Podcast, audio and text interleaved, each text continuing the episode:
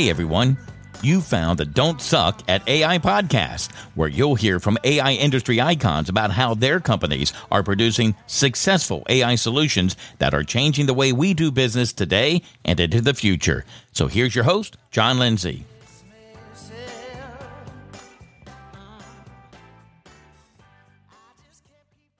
Welcome, everyone, and thanks for joining us on the Don't Suck at AI podcast. Today, we have a fantastic show for you as we're welcoming Neil Linson, world class CIO, defender of suckless AI, quoter of Shakespeare, and an all around good guy. So, let me give you a little background on Neil. And just in case you guys are listening, I'm in Austin, Texas, and we're getting hammered with a thunderstorm. So, if you hear something in the background that sounds like a Vincent Price video for a horror show, that's exactly why. I apologize ahead of time. So, Neil has an amazing resume dating back to his early work at Western Digital as a CIO for firms such as Broadcom and Verio. Right up to his current gig as the Chief Data Officer at Insight Logics, Neil has been a champion revenue driver, leveraging big data and AI to solve complex business problems. And along this journey, Neil's created hundreds of software applications, many still in use today, some of which we might even discuss during our time with Neil on the podcast today. So, over a 30 plus year career, and so I'm going to let you guess Neil's age, Neil has implemented AI technology creating a competitive advantage for his clients. And in this post pandemic rush to digital transformation, Neil's helping companies focus on doing AI the right way by applying a methodology he's crafted over the years to ensure a high probability of success. So, Neil, first of all, thanks for joining us today. Thank you for having me.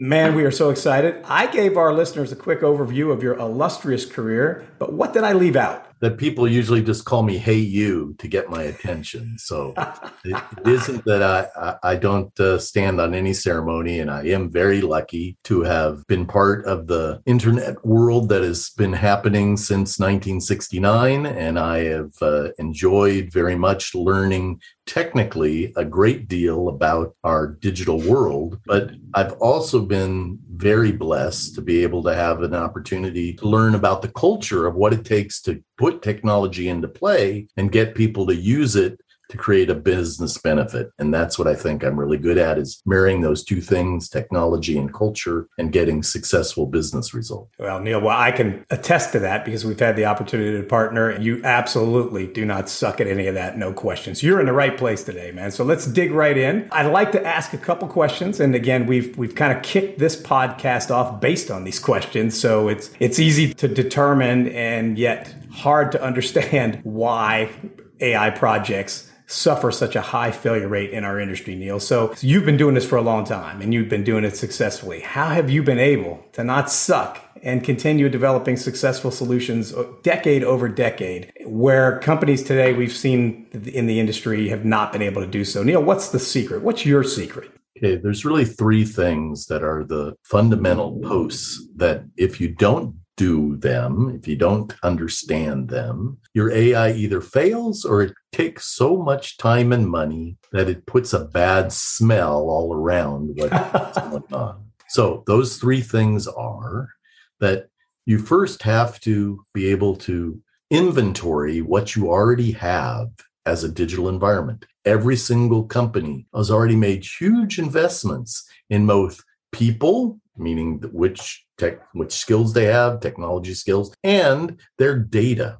And that ultimately in the inventory side you have to be willing to focus on being data centric not just application centric which are what most people are. So that's the first thing. You have to do an inventory of what you already have in the digital world. The second part about making sure you have successful ai is to understand that whatever you end up with from that inventory you do in step one, that your second or reason for being successful will be that you've identified an actual business problem.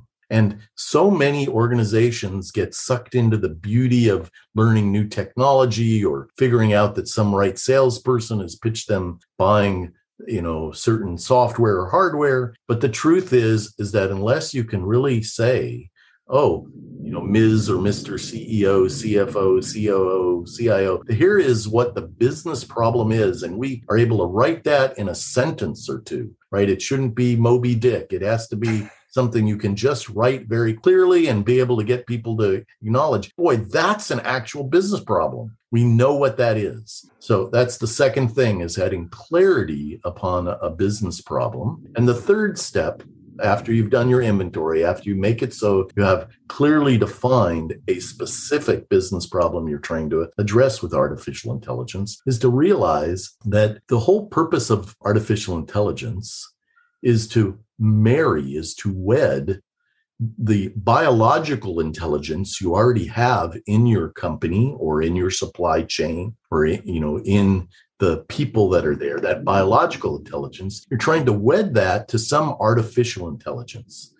And too often, what people are trying to do is say, oh, I'm going to go use this thing, this new artificial intelligence application that's been created to go get rid of people, to get rid of biological intelligence, to remove it completely. And the truth is, we humans, whether you go back to the Luddites or you talk about whatever it is, we figure out that if somebody's coming for my job, I'm going to undermine what it takes for that to be successful. so, the best way to figure this out is to make sure you understand what biological intelligence gets impacted by your AI app and figure out what is it that they will be doing once you get your AI app being successful, if you will, that Stephen Covey thing of start with the end, then jump back to the beginning. So, those three things of are, are the three keys the doing the inventory, making sure you know and you can write down, literally write down what the business problem is you're solving. And three, that you've identified the business intelligence, the organic intelligence, the biological intelligence that is also going to be impacted by whatever AI you put into play. Well, hey, that's that's really uh, a succinct summary there of the three key success factors. And the third one you mentioned really hit home with me. And you know, I'm thinking about people having a fear of AI organizationally. You, you have this culture problem. If leadership can portray this whole thing as we want to free up people to do to do higher level work, we're not out there to reduce headcount. We're uh, out there to make our existing workforce more powerful. That's more sellable, I think, to the population and corporations. And I think that's what you've keyed in on there that uh, that has to be thought through. So Neil, oh, let's talk about methodology that you've crafted throughout your career and and how you've been able to turn that into reusable technology that other companies can leverage to not only prepare for their AI journey but also as a roadmap if you will to guide them and keep them on track during their transformation to deploy AI.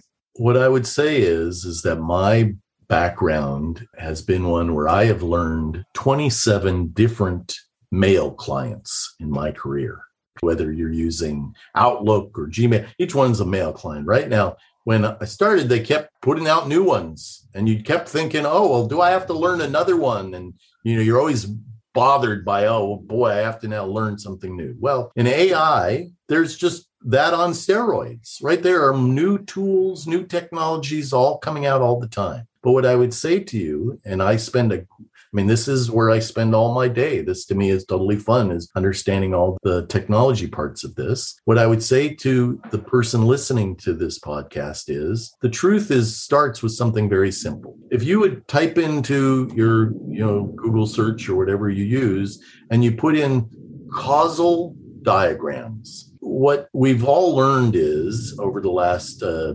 quarter of a century is is that uh, Judea Pearl, Professor Gia, Judea Pearl came out with causal calculus.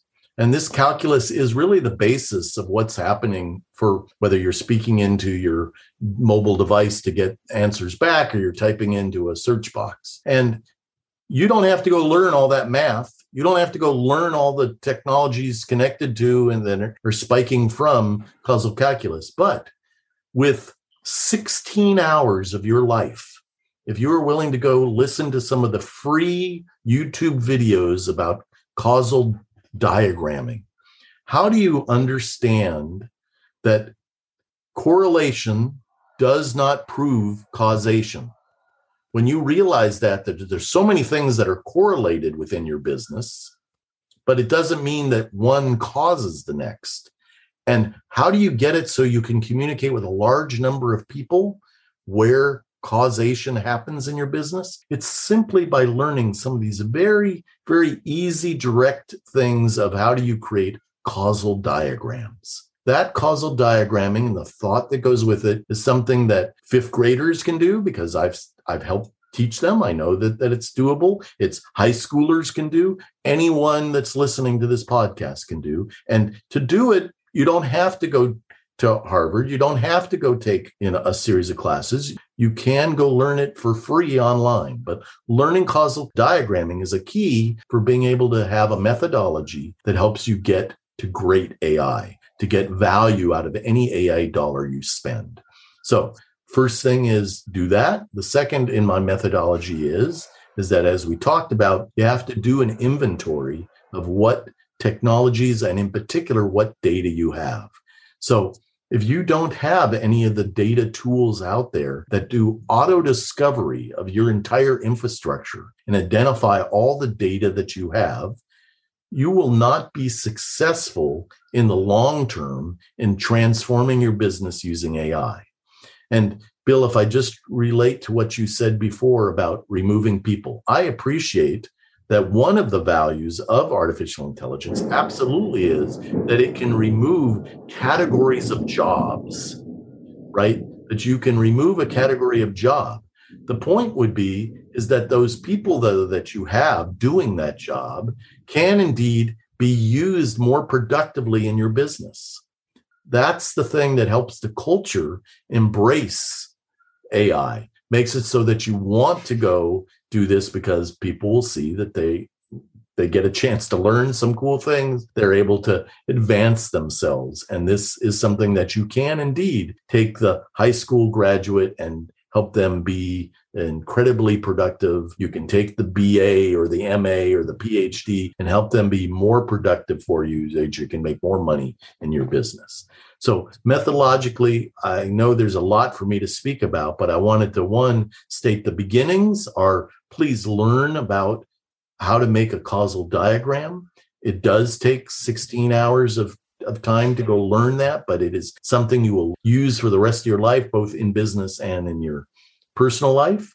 And that if you wed that with starting with an inventory of the data within your business, that seems easy. And today there are auto discovery tools that help it be much easier than it used to be. But it's something that when you have those two things put together, there is no business problem you have that you can't help take market share from your competitors by using AI tools that will allow you to build AI applications that will make you more money. Wow, good stuff, Neil. Game changing stuff, particularly if leaders have not heard that. So that's terrific advice and advice that people can actually do something with right now to go make a difference. So, and it actually dovetails perfectly into my next question, which would be so if technology leaders inside their organizations go to start taking those steps like you just described to start deploying and enhancing a methodology that maybe didn't include this and maybe maybe now they can do these things. Where do they start? I mean where, where do people get going here? I mean how, do, how do you find a good starting point if people are ready to embark on the AI journey. And then there's a second piece to this, which would really be there's a lot of companies that have already started and they've hit that suck parameter, right? That's why we're here because they didn't do a good job and they might be sputtering a bit because they didn't get off to a good start at all. And it could harken right back to what you just described. Maybe they didn't do some of those things. How can they find a starting point as well to benefit from some of these things you just described?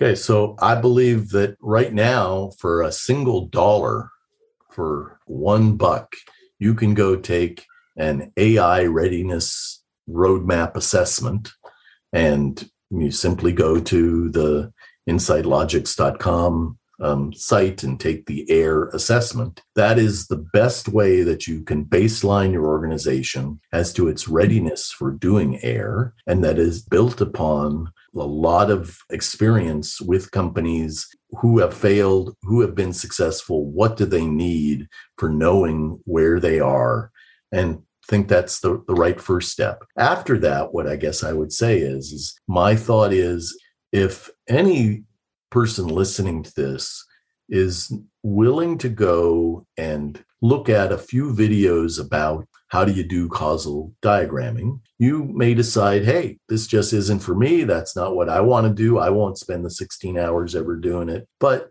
I would go and find who in my executive team, who in my staff, who is willing to go learn how to do causal diagrams. Because if you learn that skill, you will be able to help everyone when you have meetings. I will make explicit my bias. Meetings are the last place that productive work happens, right? Meetings are a waste of time. But if you do causal diagramming in a working session, you will see just how much value can be derived from people all agreeing that a picture is worth a thousand words and a million numbers. And they can agree, oh, we really do think that this causes that. So if we could write software, which is a stand in, which is a proxy for a business process, if we could write software that affects that causal relationship, we really could save ourselves a lot of time, which is money, and we could make it so that we could take market share from others because we're able to increase our operational efficiencies and reduce cost usually. So I simply say is is that I, I take my own medicine when I'm doing this work. I say it to business people all the time. My view is if you are trying to go lead by example, the best way is if you're not willing to do it yourself, find that cadre of people that are willing to learn about um, causal diagramming. Again, it's free to learn. And that once you know this capability, if you're willing to go take the assessment, the AI a readiness roadmap assessment, and you're willing to do your inventory, that gives you the basis for really understanding those first three things that we started this discussion. We now are able to identify what business problem we're working on, and we can go and actually have a, a plan that will get a lot of people to agree yes this would change you know the way in which business goes if i may i would just add one other part no project no AI project, but no project in general in the IT world should ever go longer than 100 days.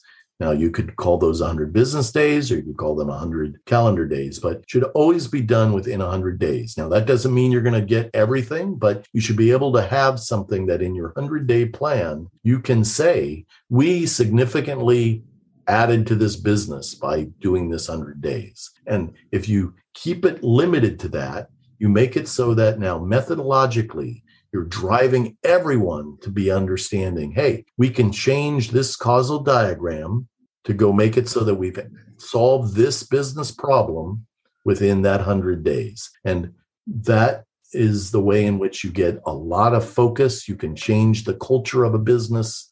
You can drive the culture of a business. You can indeed be the leader of your company to take it market share and to increase the EBITDA or the other metrics you might have of your business.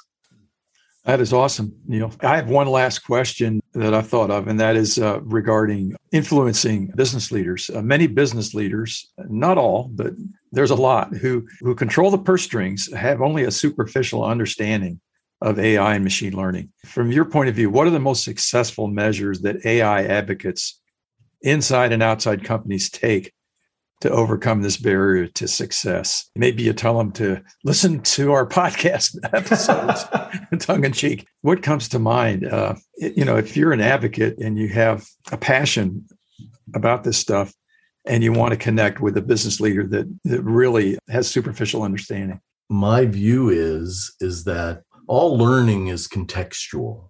If you're um, in the desert and you have no water and you've got a PhD, in mechanical engineering, it doesn't necessarily mean you're going to be able to survive in the desert. But if you had no schooling whatsoever and you've grown up in the desert and you know all sorts of things about what it takes to find water in the desert, uh, right? It, knowledge is contextual. So the idea that in a business, the leaders of the business, they know a lot. And there's no issue about them having to buy into some IT marketing thing called AI, right? IT is just famous for making up words. They call the same thing, you know, five different names and thinking that they've improved it. Well, it's just marketing nonsense. So, what does it really take for any leader? Well, if you actually know something about your business, because that's the first step. There's a whole lot of leaders that don't actually know what would change their business, what would allow them to take market share, drive down their costs. They don't know the business. But if they do, you, they don't need to learn anything about AI as a as a technology. What they need to understand is that they should insist upon that there is a a causal diagram that explains what people are have as assumptions of what is causative. They should insist upon something written down that says this is the business problem we are trying to address. So it literally is written down. It's not just people talking and that it doesn't take a book to have to describe it. And that they should be asking what are the metrics that once we're done we're saying measures our success? So in my mind the best advice I do give on a regular basis to business leaders is there's nothing new about AI that they have to know about. What is new is that they should realize that, for instance, the world today is a digital world. That means there is data that is there. So, photos, videos, in your many businesses today, they don't think that photo and video has any place for them to be able to take market share from their competitors. And I know that that's not true, that whatever business you have, there is a way to take a photo of what is the finished product or be able to understand the video of how do you create the best service.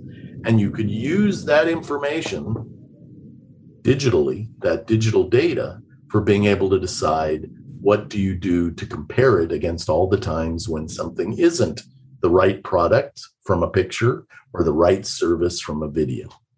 And that digital processing of photos and videos is what is driving machine learning it is which is a subset of ai and it is transforming businesses that i would also say to them that the idea of being able to have an ontology, O N T O L O G Y, an ontology, is how Amazon and Google and AWS, you know, all the different things that you can talk about, how they're been able over the last, you know, score of years to transform their role in business. So you mm-hmm. need to have an ontology. And that is the thing that will allow you to drive to make it so that people in your business can speak into their mobile device or type into a search box, meaning they can, you know, uh, Siriize or Googleize your business. And by doing so, take market share from others, be able to make it so that you can drive down your operational costs and um, increase your margins. Those are things that a business leader could go do without knowing anything about the multisyllabic words or the parts that are all about technology and that is the part that is that is transforming business right today in our digital world Neil, great stuff. Just sitting there making some notes to myself. But first of all, I got to say that, Bill, I know you would echo this sentiment meetings do suck. This is not a meeting in the least, right, Neil? This is this is an episode that you're on here, right? This is a thing, man. This doesn't suck in the least. So I'm glad you pointed that out. Here's what I'll say, recapping this, is that Neil, terrific feedback, you know, in terms of everything that goes into the methodologies that you've learned how to craft and then ultimately deploy over the years. Causal diagrams, you know, the different types of data that become part of AI. I mean, people don't think about photographs and, and video and, and voice and speech and, you know, how that plays into these ontologies that people are ultimately going to need to build. Just great nuggets there. I mean, it's so insightful on your part. And then just trashing the marketing department. I mean, I, I they're not going to tune in. Neil, they're not going to like this podcast at all. They're not. They're just I'm going to have to have some sort of disclaimer on here that the views are Neil's and not not the views of the don't suck at marketing the AI podcast because uh, that was absolutely classic. But in all seriousness, we're coming to the end of the time that we've got today, and we have just enjoyed this thoroughly. I mean, it, you've given us some things to think about in terms of the ability to be able to connect with leadership in terms of some of the things that they need to do if they want to be successful going forward. That doesn't suck. Your expertise, being able to take you know, three plus decades of expertise and roll it up and encapsulate it in a 20 minute conversation that can be beneficial to somebody else, that absolutely didn't suck. Suck. So we're so grateful that you came on to share a lot of this wisdom with our listeners. Uh, I know they're going to gain a lot of value from it. What I want to do is let them know where they can reach you because they may have some questions for you, Neil, about some of the things that you've talked about. Why don't you tell people how they can find you out there if you want to be found? Let them know, unless you're, you know, in, in the witness protection program from the marketing people at this point. If you'd like to be found, where would we find Neil uh, if people want to reach out to you? I'm very happy to receive texts or phone calls at area code 949 683 9182. Wow, Neil. I don't think anybody, again, here's a first. I don't think anybody's ever dropped their digits on the platform here. So not only is this an episode, this is an episode where Neil has dropped his personal digits here and is ready to talk to anybody that wants to talk. Neil, that's huge. We are grateful for you coming on. We say thank you to all of our listeners. Thank you guys for tuning in. Bill, what would you add to, to Neil's phone number out there in terms of uh, closing the show up today? No, it was totally epic. You know, I've had experiences in the past coaching leaders, and I always emphasize there's two main tasks managing tasks and managing relationships. And Neil, you really emphasized that in uh, your remarks regarding uh, the cultural aspects of uh, this transformation. So, a lot of great wisdom. Thanks for passing it on to us. Well, Neil, everybody out there with us, thank you for tuning in to the Don't Suck at AI podcast from Texas and California. We're going to sign off and say thank you for joining us today. We're greatly appreciated.